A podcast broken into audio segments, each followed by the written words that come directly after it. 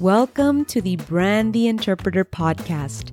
I'm your host, Mireya Perez, a community interpreter in K 12 public education with a desire to listen to the stories of other language professionals from all over the world.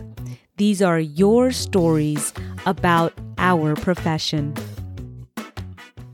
Welcome back to another episode of the Brand the Interpreter podcast. I'm so glad you're here. Today, I have Nicholas James Zackerl. Nicholas James Zackerl is a State Department conference interpreter and a French, German, and Spanish certified court interpreter in over 15 states. He has thousands of hours of medical, legal, and conference interpreting experience, as well as training. In the early 2000s, Nicholas worked as an intern in Brussels at institutions such as the European Parliament, the European Commission, and the European Environmental Bureau where his passion for ecology and languages blended with the crash course in the European legislative process. Nicholas earned a master's in conference interpreting from London Metropolitan University.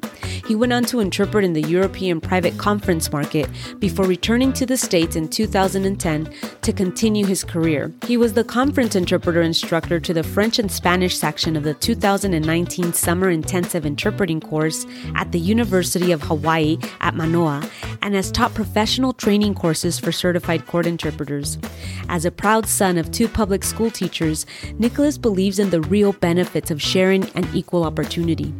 Currently, Nicholas is excited to announce plans for the founding of the world's first remote conference interpreting association, open to absolutely all language professionals. Nicholas runs TexLexLanguages.com, a remote conference interpreting and business consulting firm primarily serving the business and NGO communities. So, without further ado, here's Nicholas Zackerl. Nicholas, thank you for being with us today. Let's take it back a bit, shall we? Sure, sounds good. As a kid, what did you aspire to be when you grew up?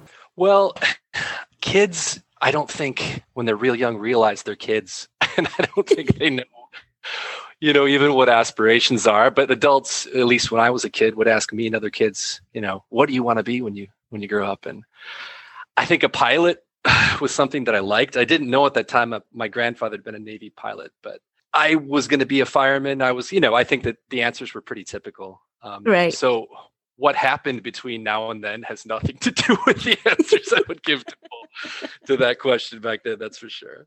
Well, then, so let's begin by having you share your story, Nicholas. Who is Nicholas Zackerl? And if you would even include where Zackerl comes from, what that means. I sure will. So I think you know, I'll answer in chronological order, um, starting in the 19th century. Not that I'm from the 19th century, of course. Uh, but the reason I'm going to do that is because I think who I am as an adult, I think, has come from a bit of reflection about um, my place in this country and my place in this world. And I think uh, language professionals that have been around countries and worlds, mm-hmm. they know a bit about that. But in any case, um, the Zackerl name um, composed is composed of two different parts. The ZACH part, which, as far as I've uh, gathered, it, it kind of means small, sturdy, and stocky. And then the ERL, which is the diminutive, right? So you have ITO in Spanish. And not only is ERL a German diminutive, but it's specific to the south of Germany and to Switzerland and to Austria. So I come from Wisconsin, which is uh, a predominantly Catholic place, first and foremost. I mean, when John F. Kennedy became president, Wisconsinites were jumping in the streets. And uh, I also come from a place that's that's very German, um, Irish, Polish, and um, a very rural uh, place where I grew up specifically. So we have a lot of um, German ideals, I think, instilled in our culture there. Um, which include uh, the dreams of the people that came across the pond for varying reasons, religious and political and otherwise, in the 19th century, and became Wisconsinites, specifically German Wisconsinites from the town of Fond du Lac, where my family comes from. And some of those ideas included, you know, some really cool um, uh, notions of treating people with the same amount of respect and opportunity, no matter where they came from, and um, treating men and women with equal respect and uh, a fair day's work for a fair day pay, mm. a fair day's pay, and for example, um, yeah, trust in the efficiency of, of, of government and, and, cooperation and these sorts of things. So I think those characteristics are uniquely Midwestern and specifically to places like Minnesota and Wisconsin, where I come from. And they are also, I think, uh, yeah, evidenced by my name, my last name. what was it like growing up in Wisconsin?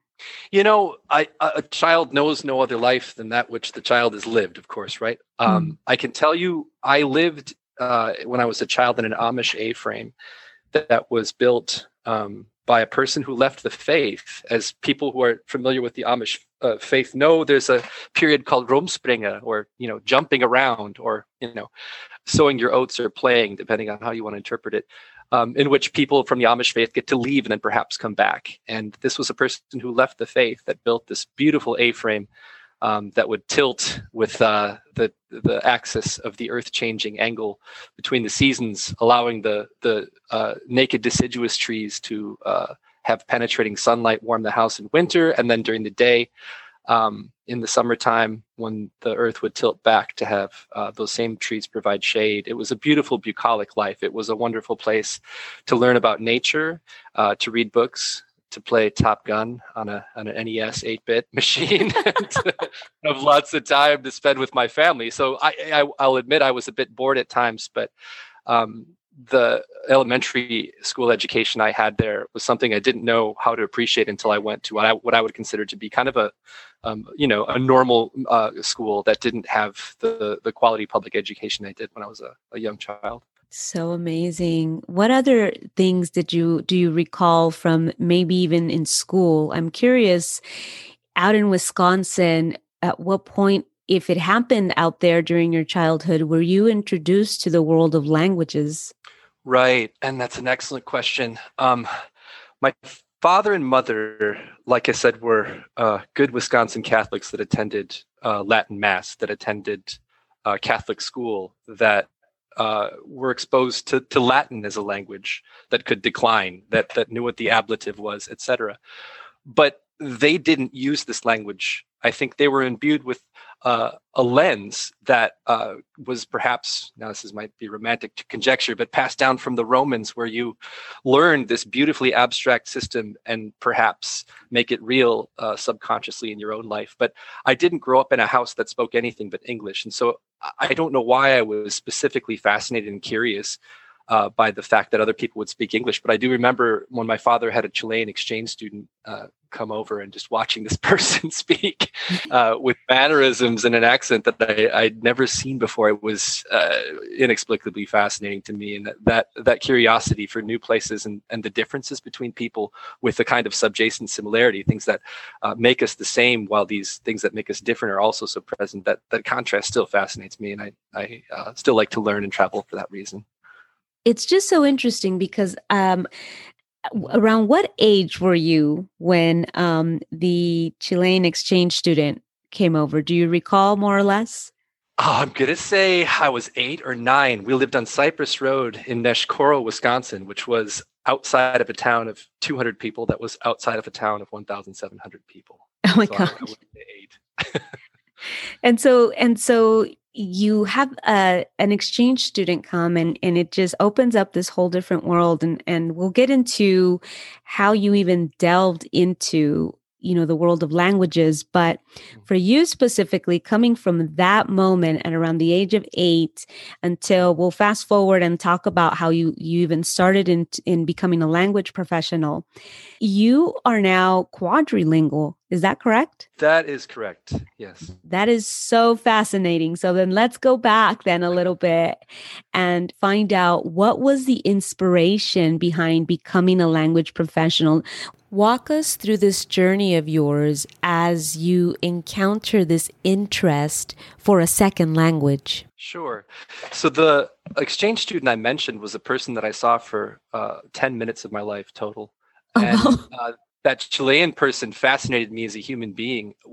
Fast forward uh, past the end of my grade school experience on to my middle school experience, my parents decided that it would be good to host an exchange student in our home in the winter, albeit in Wisconsin in the, the, mid 90s so that uh, I would be able to um, participate in the same network of exchange uh, companies that would help students to go abroad by going, you know, uh, taking my own trip to Germany later uh, the next year.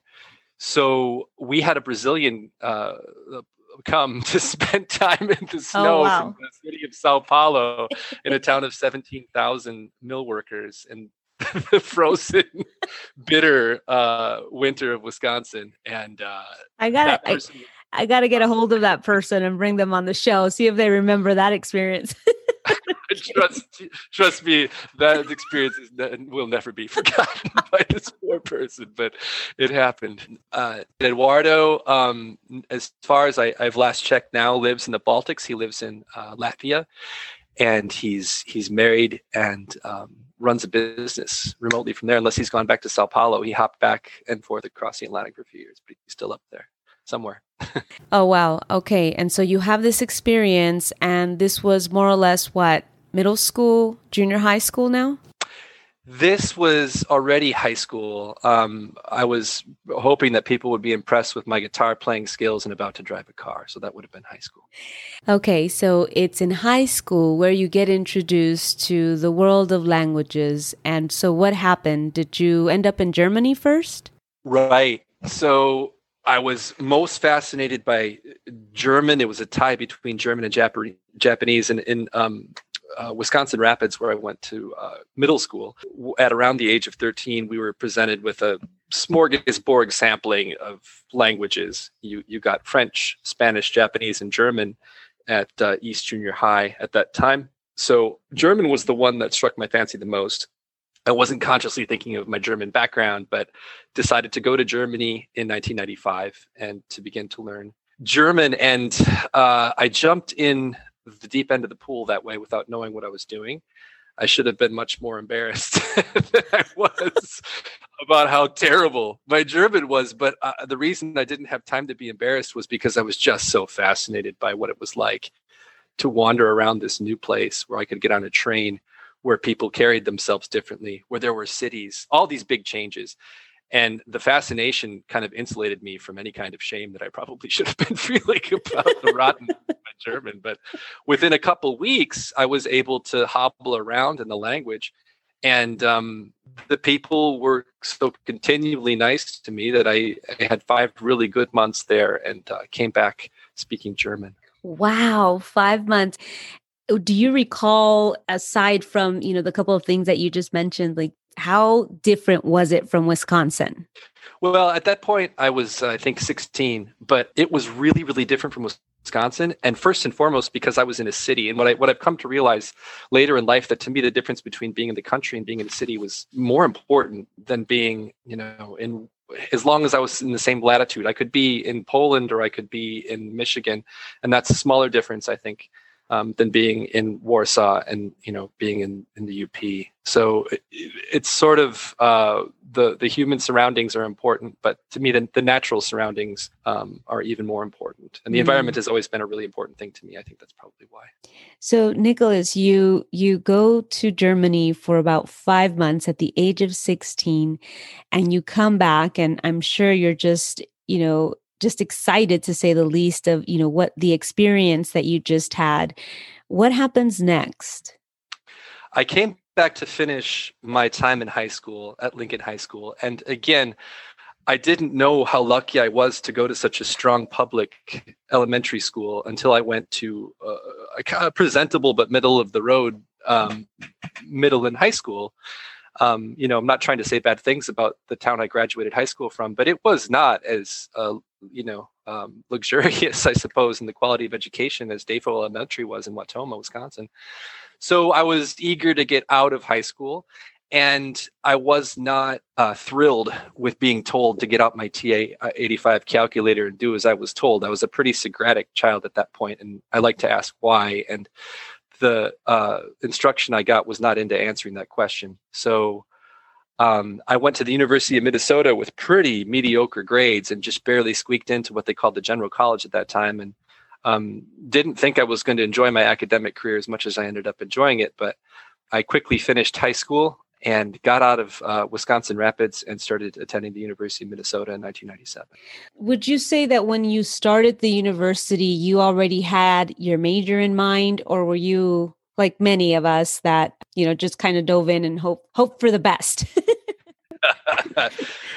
you know, my strategy at that point, because like I said, I, I, was so scarred by the the rote learning shoved down my throat during my math, high school math classes was just to avoid math. I was one of these people that become lawyers or something because they just hate they just hated what happened in math class so badly that they really wanted to avoid it at all costs. So I, I went to the, the general college at the University of Minnesota, which would allow you to get your grades up basically and to prove to the university you belonged in a university and then you could transfer into what you know they called the college of liberal arts in my case and i took some symbolic logic classes and thought well i'll be a german teacher at that point you know? So my first year in school i tested out of all my german and didn't want to finish college after one year and decided to pick up spanish because um, uh, i had gone at that point during after my first year in my uh, sophomore year to mexico to learn some spanish and thought why not? Um, so after that uh, pattern repeated and i tested out of my spanish courses during my second year, I decided to to go into political science and ended up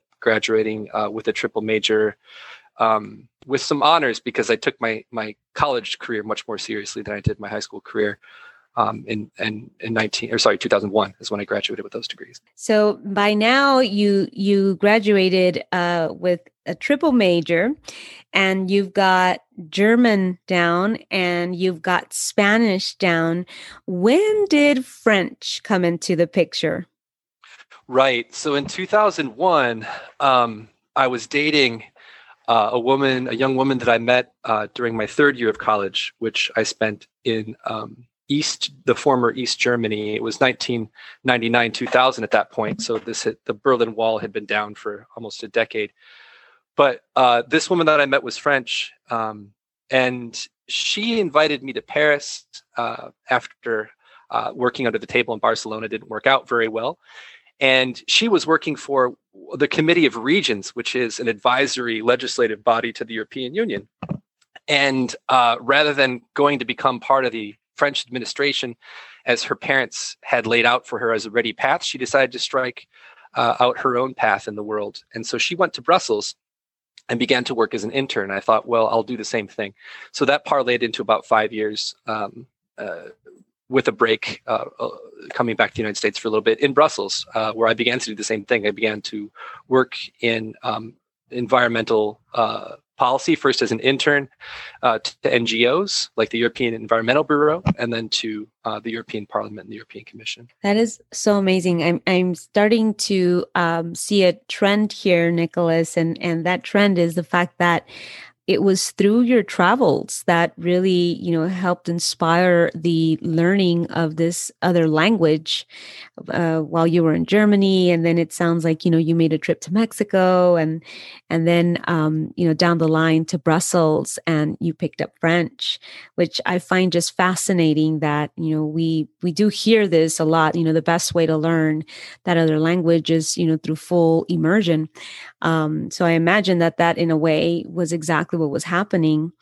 Now, aside from that, though, I also think that one has to have that desire and that ability because, you know, you see many people that are immersed in, let's say, uh, the English language, and it just it doesn't come uh, as natural. Maybe you know, a little bit more difficult, not necessarily enough to the point where you can become a certified court interpreter in other, these other languages, and yet you have. Would you say that it came uh, it came natural to you? Yeah, I think it did come naturally. Now, people would ask me sometimes, "Hey, how do I learn a language?" It looks like you've done it. You know, uh, how do I do it? Well, the first thing I answer is, you know, it looks like I did it. But if you take me to an area of the language that I don't know, I won't know what's going on anymore. So having a good accent or know knowing these aspects of the language very well doesn't mean I know every aspect, including those of the English language in and out. And I don't, right? I, I have things to learn, of course, in every single language that I'm speaking. The other thing that I tell people though is have something to talk about. So, for example, when I went to Brussels, I wanted to talk about the environment. I just graduated um, in a country where Christine Whitman, the former governor of New Jersey, uh, was the head of the Environmental Protection Agency, and I didn't think she was doing a particularly good job sticking up for the environment in our country. And I thought, you know, I, I think I'm going to go over to Europe and see how they do things over there and see if, if I feel like I'm making more progress. So I cared about the environment, and that gave me a reason to speak French because French was the language, the working language in, in the cities where I wanted to do my internships. So if someone wants to learn a language, I would often say to them, you know, uh, f- find something to talk to someone about maybe first, and then the language will follow maybe next. Mm, that's so amazing. So fascinating, Nicholas. So let's fast forward now to how you began your career in the language field. When did you make that transition? Do you remember? Sure.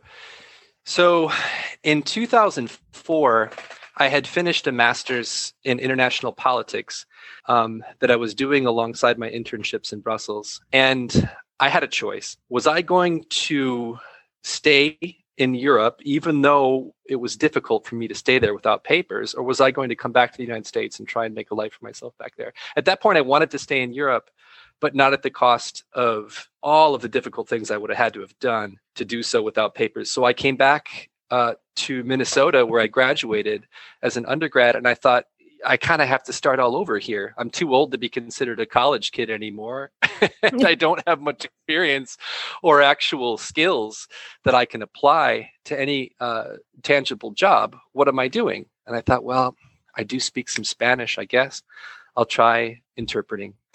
I started interpreting um, in the hospitals in Minnesota and thought immediately that this was a good thing to do. I was helping people. I could use language skills. I enjoyed learning about uh, science and medicine, and um, you know, uh, kept kept doing that for uh, about two years until I decided, yeah, this is a skill set that, that can work for me. I'd, I'd like to do this professionally and, and, and study interpreting seriously. Now, you have a mastery of specific context that you're just specialized in.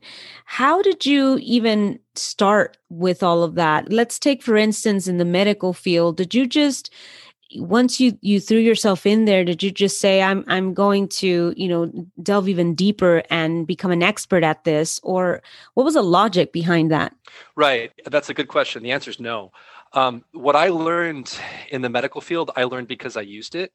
I would tangentially research things that i found interesting mm-hmm. but i did not have what i would consider to be an expert level knowledge of anything that i learned in the medical field. Other people said they thought I sounded like experts, but if I would read a paper by experts, it was pretty clear that I wasn't an expert right away. it wasn't until I worked in the conference field and I worked alongside experts that I realized okay, I'm as a conference interpreter closer to what I would call an expert, but still not definitely not an expert in every field. And again, when you uh, read a lot of papers that people will talk about in very simplified ways during conferences, you, will begin to know the difference. And it's beautiful to see how far you can go into any certain field. But no, I, when I first started interpreting, I think if I became an expert in anything, it was the very kind of interpreting that I was doing. I um, was working in hospitals, making sure that I said everything everyone else said, and that was an enjoyable exercise uh, but limited again, to, I think, to the very scope and context of the interpreting situations that I actually worked in. What made you want to go from medical to conference? There are a lot of really good answers to that question. First of all, um, I had a background in politics. So I had a background in international situations where people from different cultures, nations, uh, socioeconomic classes, political orientations all had to come together and talk about one thing, whether they were trying to get things done together, whether they were trying to get things done in some kind of context of conflict. And all of the skills and knowledge I had from that period of my life did not directly apply to the medical interpreting that I was doing. I felt like there was a lot of growth that would wilt if I didn't try to match the investment I had in politics with the skill I wanted to, to build further in interpreting. And so, for that reason, um, I took some advice from some people who knew me really well, and I decided to go back to Europe and to formally study conference interpreting. I find that so fascinating because oftentimes I uh, find myself also sharing that same thing with everyone, which is you know it isn't about isolating your uh, your background w- when you get into interpreting. It's about bringing it all together. Like there is a place for whatever your background is whatever your history is in interpreting and it it will only help um, just amplify your skill set particularly if you could focus on something that you're really interested in. So the fact that you just mentioned that that's in fact what you ended up doing. It's like, you see, guys, here's an example. You're absolutely right. Now, that word focus that you put so much emphasis on is an extremely important word. And I'm learning that now as I'm trying to become a business person. I need to focus more. And I found my focus now, but we can come back to that later but focus is extremely important. Now, I knew I wanted to focus, going back to that word, uh, on conference interpreting and not on medical interpreting in 2005. And in 2006, I began to study in Paris um, at the, the Catholic Institute in the sixth arrondissement. And when I began those studies, I was impressed with the level of facile intelligence that all of my professors showed. These people knew topics that were in the news in a depth that only reporters on Capitol Hill or that worked for Le Monde in Paris, that worked for you know a, a, a good newspaper in Berlin would know.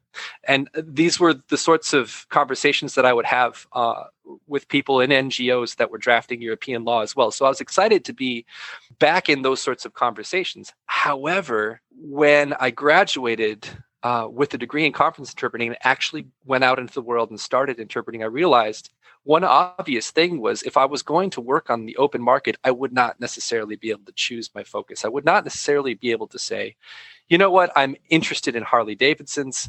I'm going to interpret for the Harley, Harley Davidson Licensed Dealers Association meeting uh, next month in Germany. I happen to have gotten called for that job, which is why I did that job, not because I planned it. So, getting a focus was was difficult when I first started my career as a conference interpreter because I had to go where the jobs were, and I didn't have the luxury of necessarily interpreting in my field of interest or expertise. I was just going to ask that. Was it because it's, you know, as you're at this point, I imagine um, you're a freelancer. Is that is that a correct term in conference interpreting? Definitely. So fast forward to 2010, I had to find a school that was right for me. So advice I'll give to people who are considering formal conference interpreting studies look at the culture of the institution that you're going to consider studying at. Different schools have different cultures, and that makes a night and day difference for the, the student uh, of an institution. Is it a one year school? Is it a two year school? Is the school fair? I'm going to come out and say it. Um, I went to one school for a year and I listened at the door when the exam scores, let's call them, were given. And this was a, a two year school where people would be passed or failed, where about $100,000 in two years, 700 days of a person's time could vanish. And some people failed because of the fact that someone on the jury did not like them. Some people were said to have sounded like actors, or other people were uh, said to have, you know, a tone of voice that someone didn't like. And as an American, I think, you know, you might not necessarily like the affect of someone saying something, but if the person can interpret correctly, they're going to be useful to a government or a business or an NGO. And I also uh, heard in some of these institutions, some people that would pass these degrees, even though they had made a lot of mistakes because they knew the right people. So a lot of great people pass and a lot of great education happens in a lot of institutions, but be very careful, I think, when you're choosing one of these schools. I graduated, I can say, from uh, London Metropolitan University. I found that place to be very meritocratic and very fair.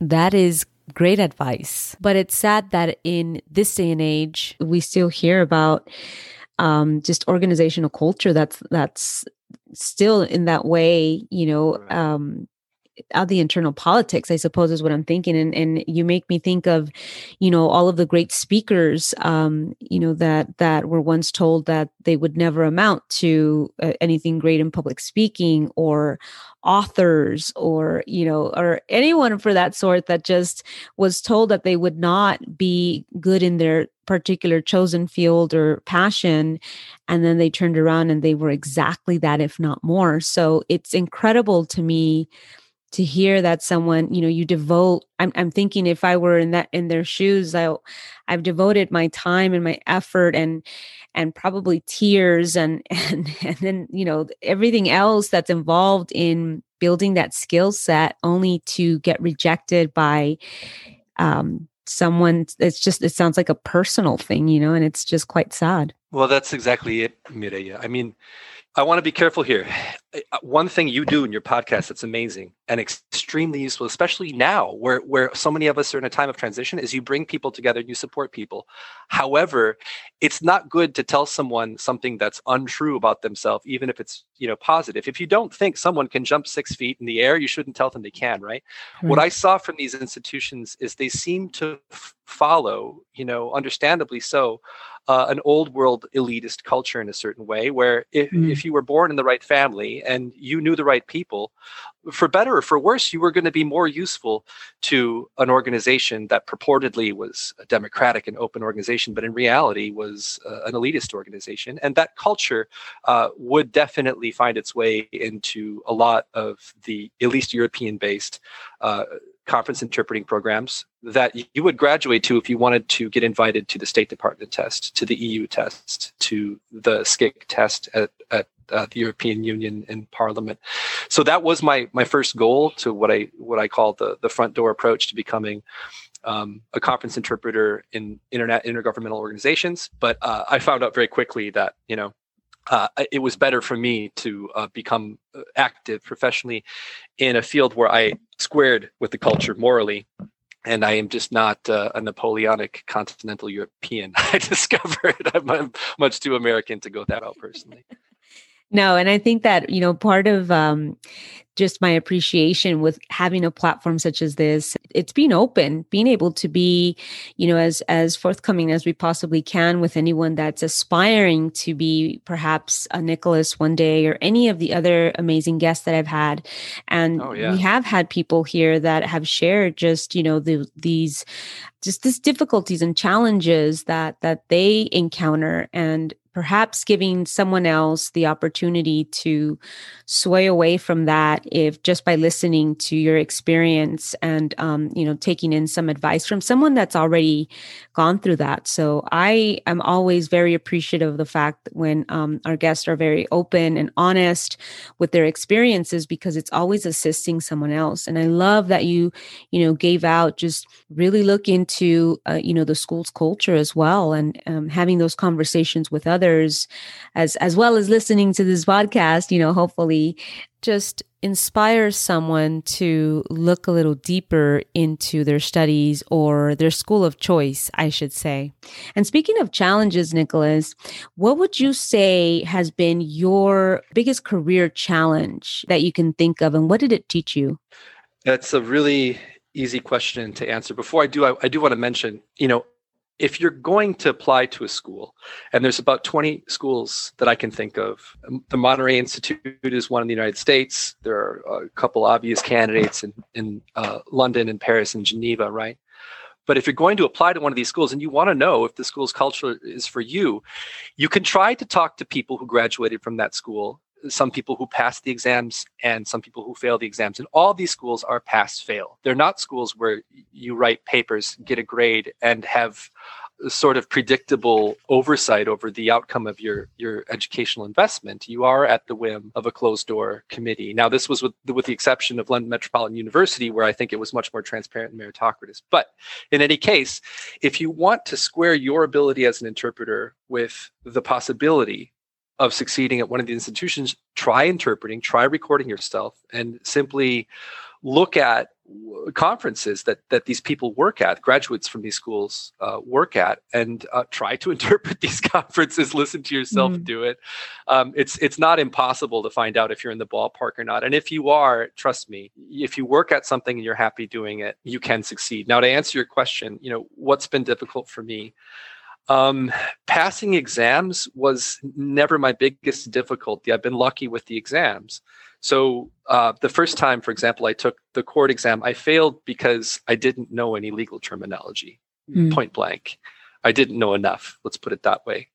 Once I studied the legal terminology, um, I passed with a score that was good enough in Wisconsin. The um, state consortium exam uh, to be an interpreter in the courts, the certification exam consists of four parts. And the first two parts are sight translation parts, and then there's a consecutive and a simultaneous part. And Wisconsin is one of the many states that average the first two sight translation parts together. Well, since I'd gotten below 70 and I think an 80 or whatever on the second in Wisconsin, uh, California wouldn't let me work until I took the exam again. So I had to take that exam a third time until I passed in Spanish. But I was already able to work in some other states. And then when I took it in French, I got a very good score. So I didn't have any problems learning to pass those exams. I wasn't a whiz kid that passed them all the first time, of course. But once I learned to do it, uh, that wasn't my biggest fear. I went to the State Department, I passed their exam, etc. So the exams to me were okay. A lot of people, I think, again, you're going to feel judged when you when you fail these exams. I did, and mm. that was a, a hurdle for a lot of people that didn't really become my biggest one. The biggest problem I had in the industry was the fact, you know, and I was listening um, to, you know, the the Bill Glasser episode, for example, um, episodes, uh, a lot of episodes that you have with uh, Giovanna Carriero-Contreras. Mm. It's important for interpreters to do the job correctly, which means you say what you know the message other people are giving. You render that into another language, and there are all these other parts that exist within you as a human being that need to be put on pause. You can hopefully tap into them somehow, but those parts of you if you're going to be a complete and healthy person also need to to exist just not when you're working.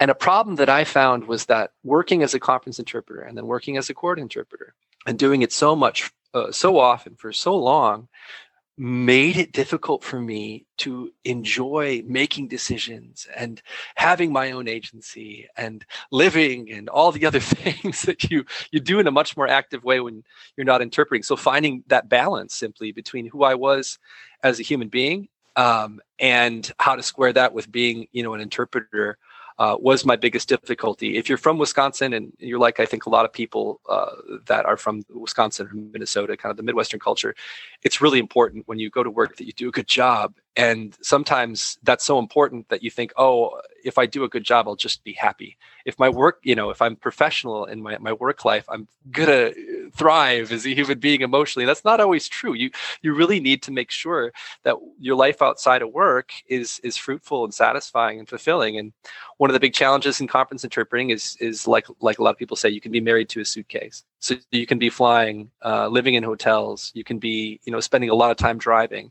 listening to podcasts right? Talking to friends on the phone. So that can mm-hmm. make it hard to have some kind of a, a, garden you're growing in your life a project some kind of thing you're building. And now uh, i think you know uh, while remote interpreting does obviously have a lot of huge drawbacks and provide a lot of challenges to people. One really nice thing about remote interpreting is we don't need to be spending as much time in cars. We can work for the two or three hours a day. We can do the specific kind of work we want. We can be available to people all over the world. And then we, at least in my case, you know, uh, we can get on a sailboat more. We can write some more songs. We can do bike journeys of uh, Southern California. Uh, the list goes on. So yeah, um, you can make more podcast episodes. I, I'm totally with you. exactly. I'm totally with you. I think right. it's, I, and I have to, I'm going to have to ask this just because I know that there'll be interpreters out there that always have these follow up questions with regards to some of these, um, you know, things that are brought up in, in the shows, uh, Nicholas. But you mentioned real brief that um, you didn't know the legal terminology when you dove in to go take that exam. What did you end up doing specifically to help you pass this exam? Right, great question. I, I was self-taught basically, so I like I think the majority of people, at least that I talked to, I used the ACEBO materials. I'd taken the, the exam once without any study whatsoever, uh, kind of to gauge where I was with the exam. And then I used the ACEBO materials. I made a glossary. And then my approach to the exam, that is a recommendation I give to everyone else, is to create a bunch of exams for yourself, practice exams, which consists of those four parts two sight translation, one consecutive, and one simultaneous portion. And then to take that exam, self administered, of course, at the time of day that your exam is scheduled, in this case now in the United States with Prometric. So sign up, get your date, and then in the two or three months, actually have the discipline to sit down and take these exams. If you have a study partner, it's even better because you can make a series of exams for your study partner to take that will be fresh to them. So if you make your own exams, of course, you're going to remember some of the material. But that's what I did. I bought Holly Mikkelson's uh, material and and I I used it um, and I, I sat down and made a glossary and of course taking that exam three times um, helps you kind of narrow down what the scoring units are. Another the really important piece to my self study that I should have mentioned at the beginning was buying the practice exam from the National Center for State Courts. It's available in Spanish, and it was the best investment I made because you can actually see what you're up against when you want to pass that court exam. Mm. Then recording yourself, of course, when you're um, when you're practicing is extremely important because there's no other way to know for sure if you're actually saying what you think you're saying and not saying some things that you think you might. Well, that's uh, actually a great piece of advice. Thank you for sharing that, Nicholas, because I know that there's always like, okay, but how did he do it? You know, they want to, they want the story to, you know, go a little deeper. So thank you for for having shared that sure. because I know that that's going to prove to be very useful to many. Now, on the flip side to your biggest challenge, I'm also always interested in what you feel was your biggest highlight in your career. Have you gotten to that point know, where you feel like you're just happy that that happened whether it was a crossroad or anything of the sort that you consider to be your biggest highlight in your career? Definitely. So one big thing that a lot of people feel in this uh, job and others is the imposter syndrome. I remember walking into situations where i thought i can't possibly be prepared be prepared for doing this. There's no way I can do this. I feel like a hack. I feel like I'm going to crush under the pressure. And feeling the uh, synapses magically connect uh, under fire, under pressure, in the right mm-hmm. moment. Uh, when it really counts, understanding things that magically seem to come to crystalline clarity in your mind and uh, out of your mouth at the same time. Those feelings were amazing, and it really felt like um, you know a, a person that's uh, you know trained and, and and done some exercises is now finally running for the first time, and, mm-hmm. and it's just such an amazing feeling. Um, so that that happened in some of my first conference jobs in the European Union, um, in Germany, and in, in Britain mostly.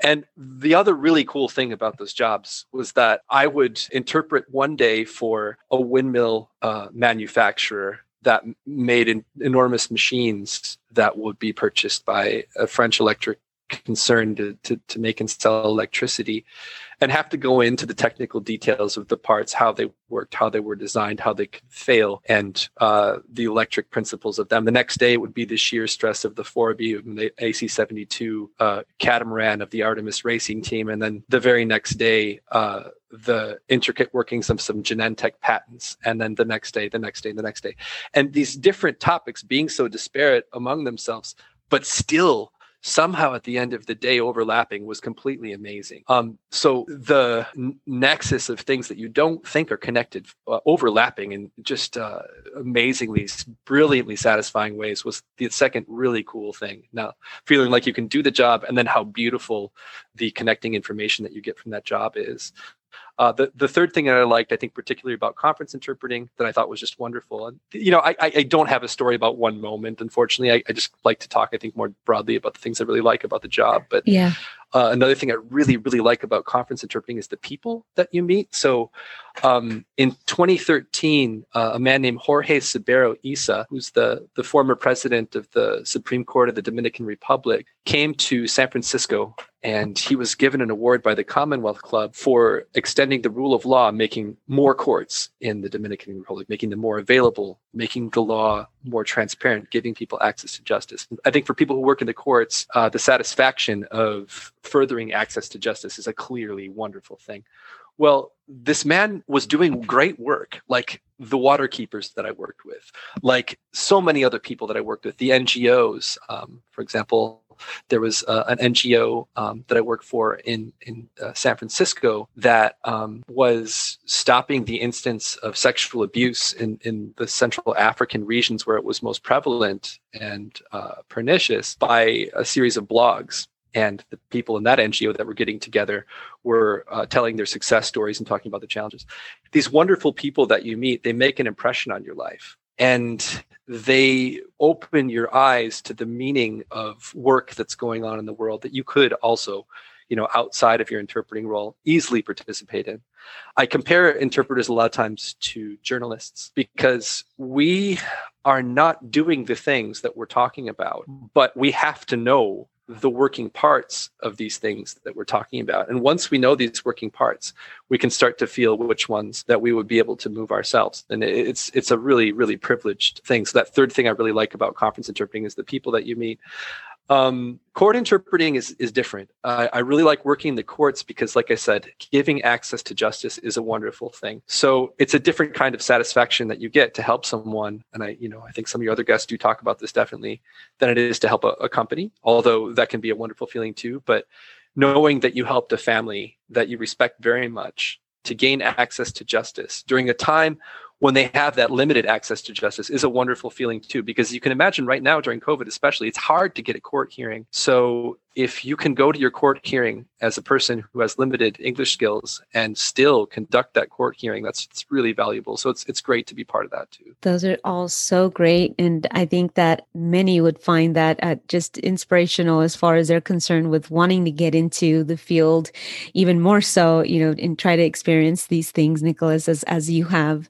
I'd like to ask now what you feel are some specific roadblocks as one is seeking to get into the field that you would say now that you're a seasoned interpreter in two different specializations that you could watch out for that you would be able to share with others? Sure.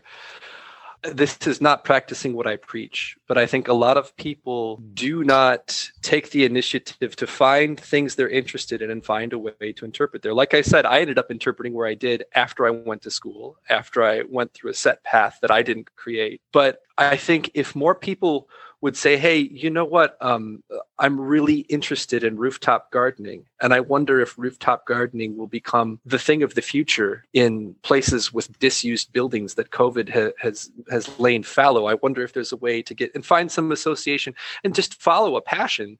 Um, into a situation where you yourself can build your own job. I think if more people did that, uh, they wouldn't worry then about what kind of grades they got or what kind of judgment they had to withstand or endure from other people or whether they were useful because those questions would all, all be answered indeed right? They would feel that those those those things weren't even problems for them. Um, but you know, aside from not being a self-starter and not kind of making your own path in the world as an interpreter, I think interpreters a lot of times they're, they're people who listen, and they're people who are respectful. They're people who can be deferential sometimes. So sometimes people think they're not good enough, or they, they're afraid that they're not going to be able to go out there in the world and succeed, and so they don't try, or they they that will add up to so much exam anxiety that if they do take the State Department exam, the UN exam, the SCIC exam, whatever it is um, you know they have trouble with those exams.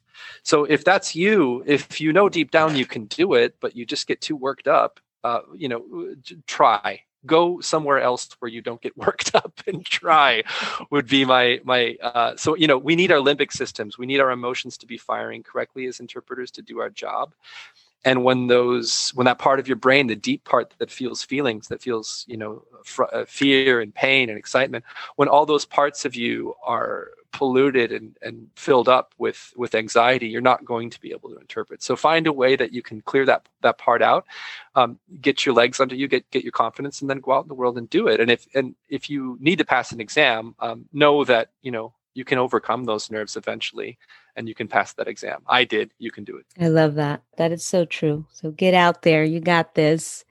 I want to change uh, the topic a little bit now to get specific into the world of conference interpreting, uh, Nicholas.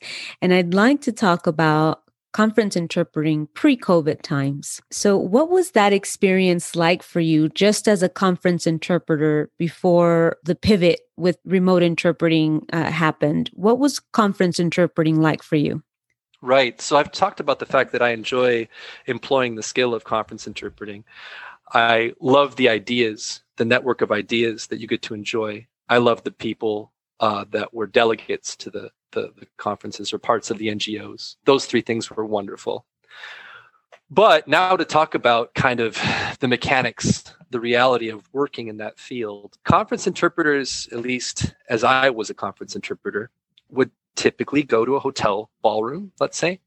They would go to the back where there was an isolated soundproof booth. They would sit down uh, in uh, that booth that usually smelled like coffee uh, next to a booth partner, and glossaries would be exchanged or not. You'd get a, a, vibe from your booth partner to see how nervous they were or how not nervous they were, how things were going.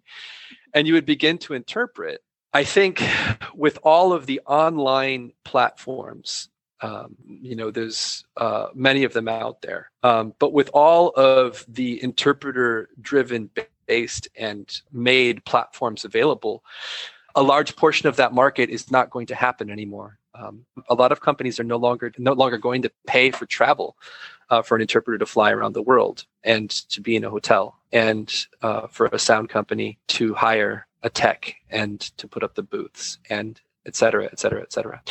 So I think that brick and mortar world of conference interpreting was something that I really enjoyed because uh, of the mostly camaraderie with the people, and I'm definitely going to miss that part of it if you know I work only in uh, isolation. yeah, right on the screen in isolation these days. Although I guess I'm a person I didn't totally feel isolated necessarily when I was working because if you are back in the booth, and this is something I think conference interpreters kind of will understand, the entire idea of the booth is, is isolation. Mm-hmm. So yeah, it is it is different knowing that you can walk out of the booth and when your your work day is done, talk to uh, that delegate from Madrid about flamenco music or, or whatever it is. But uh, while you're working, the isolation factor was still there. So I don't think, you know, as far as that chunk of your experience that only happens during the, the time that you're actually working as a conference interpreter, I don't think it's going to be that that different between working remotely and working in person, but I really enjoyed working in person. I mean, I really did.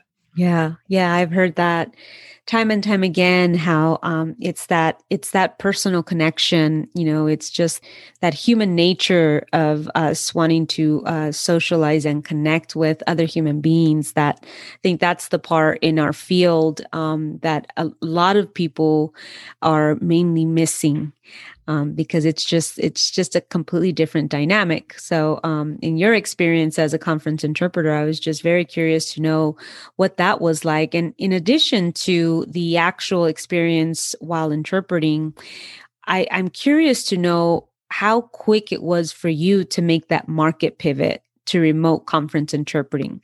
So, you know, there was a moment of silence, if you would, um, when all these shutdowns started to take this domino effect across the world. And suddenly there were absolutely no conferences happening. And there was just this this long pause what it seemed like until people started to you know get back on their feet and start thinking technology wise you know how can we still make this happen? And then to all of a sudden it's like boom you know remote conference interpreting is going on. But how quick was that really? Or rather how slow was that market pivot for you personally would you say? The pivot happened instantaneously because i had not done remote conferences until march of 2020. So the first few meetings I had scheduled were court hearings that had to happen mm. and specifically needed a French or a German interpreter. So those two languages have been ones where um, I've I've been called on to work remotely even before COVID, just because the number of court registered in this, the California case, French and German interpreters or French certified interpreters in some other states, as the terminology goes, is limited. So people, um, rather than f- flying me into North Carolina, began to use me remotely. But um, because I started with legal interpreting, it wasn't that big of a pivot for me. Mm. Um, now, as some people know, there are uh, platforms um, like interpret.io or kudos that will they say certify an interpreter um, working uh, online. So they will make sure that you can use their platform. They'll take a look at your resume and then they'll list you as someone who's basically proven that, that you can use their software on their websites. Mm-hmm. um, to me a real pivot um, a real pivot is not the fact that I'm personally going to be able to work and through my agency provide work for other people mm-hmm. um, as conference interpreters remotely. To me, the real pivot is going to be um, an initiative I'm really excited about now, which is the um, the foundation of the International Association of Remote Conference Interpreters. There are associations of professional conference interpreters right now that have subcommittees that have groups within them that are working specifically on conference interpreting remotely. But I would like to uh, find interested people that have the same mission in mind, which is to create an open organization where anyone that has a reliable internet connection can test in their own specialty as a conference interpreter and post their results to one central, completely accessible website without having to have two or three other people suggest that they are part of uh, a club, that they are good enough, that meritocracy will allow these people to gain access to a world of possibility by their own merits. So the International Association of Remote Conference Interpreters would be a testing body that would post the uh, exam results um, of visible speeches um, and allow people, uh, hopefully, as the uh, the the portfolio progresses, to see the actual interpreting performances of test takers real time, and I think that's really going to be a game changer because now, um, not only um, will the fact that someone doesn't know the right people no longer be a barrier, but if someone lives in West Africa, speaks beautiful French, and has written three books on an important uh, uh, agricultural topic, for example, they're now going to be able, from their living room with a good internet connection, be able to sit at the table uh, with their their colleagues in Iowa and be very useful conference interpreters. And so I'm really excited about this because it's going to democratize. It's going to be a chance to um, go back, I think, to the the, the, the tenets of equality and meritocracy that I learned in Wisconsin. It's not uh, where you come from and how fancy your name is and and what your parents' bank account looks like. It's it's mm-hmm. you know what what you can do in this world and uh, how other people you know and you can can work together and make each other's lives better. So um, what I'm really really excited about is is that new initiative that um, that I'm currently you know uh, uh liaising with other interpreters on and other folks uh, uh, to build. So if anyone is interested, you know if anyone finds interest in in helping with the project of the International Association of Remote Conference Interpreters, the the work's underway and you can go ahead and contact me. I'd be happy to hear from you.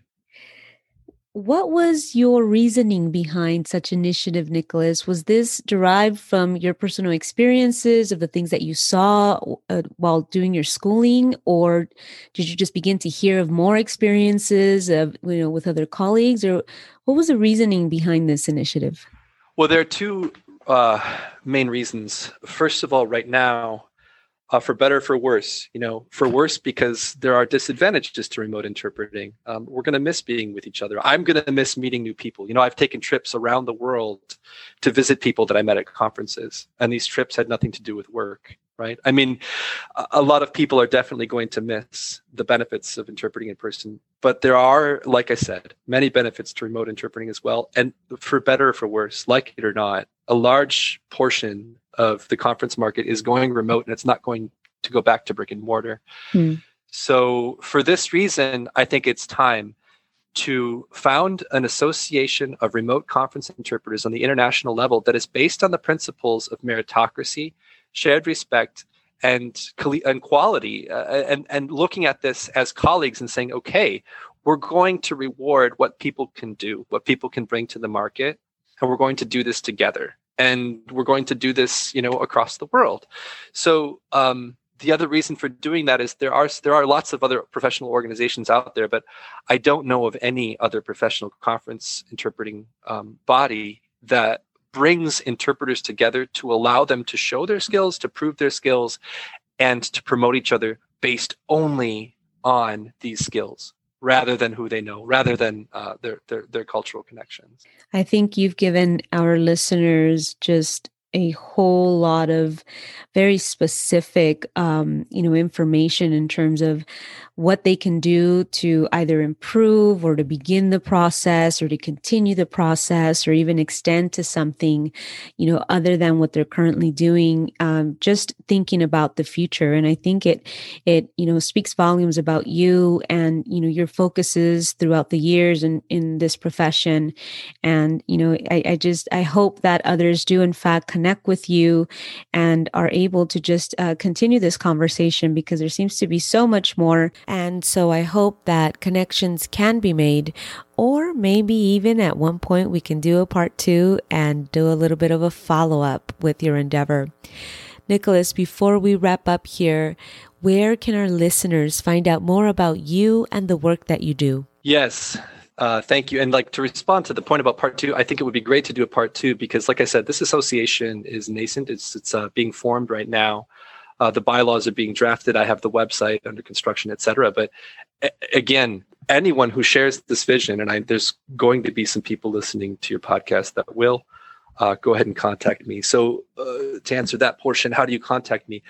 Um, the business that I uh, run is called TechLex, T E C H L E X languages.com. Again, that's T E C H L E X languages.com. Uh, what we do at techlex.com is uh, mainly two part. We do, uh, we can offer many services, but our, our main services are remote conference interpreting, and business consulting. So a lot of people can't get on airplanes right now, um, and even if they could, uh, they don't necessarily have the cultural and linguistic skills required to accomplish their business missions abroad. So we uh, specifically help them uh, to do that. Um, so yeah, techlexlanguages.com is a great way to to get a hold of me, and I really do look forward to hearing from anybody that's interested in working on these projects. That sounds great. Any final thoughts before we go, Nicholas, for beginning interpreters or anyone that is just wishing or thinking about getting into either court interpreting or conference interpreting?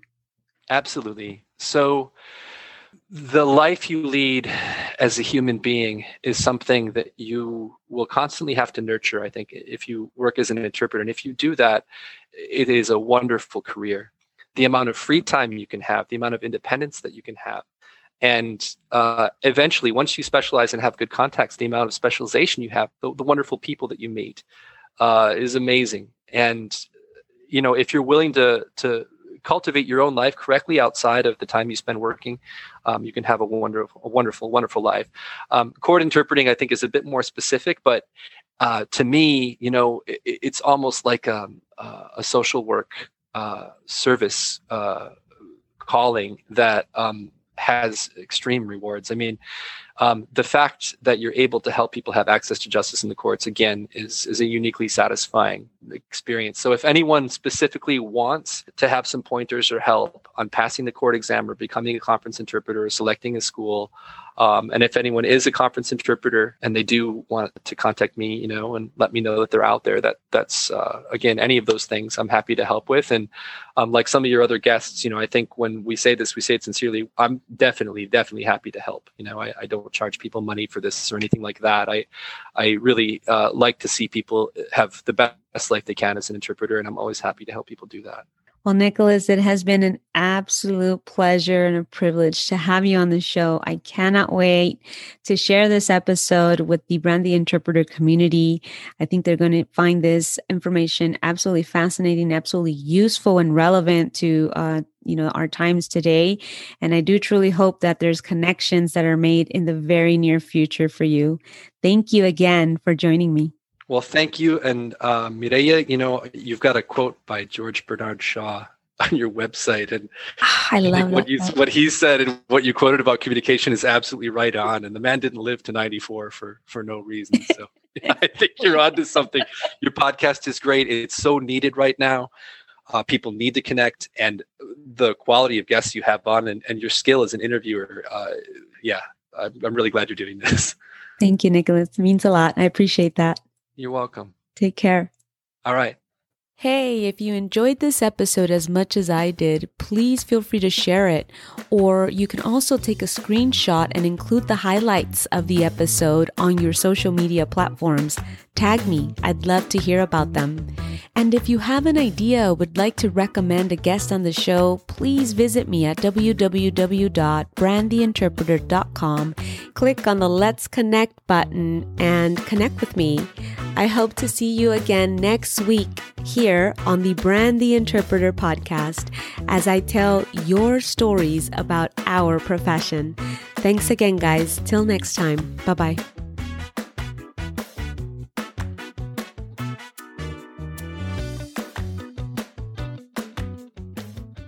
Hey, thanks for tuning in. If you'd like to connect with me, please visit my website at www.brandtheinterpreter.com and click the Let's Connect button. Feel free to connect with me that way directly. You can also find me on social media Instagram, Facebook, Twitter as Brand the Interpreter or as Mireya Perez on LinkedIn. Also, if you've not already, please subscribe to this podcast, share this episode, or leave me a review. I would really appreciate it. Thank you again and take care.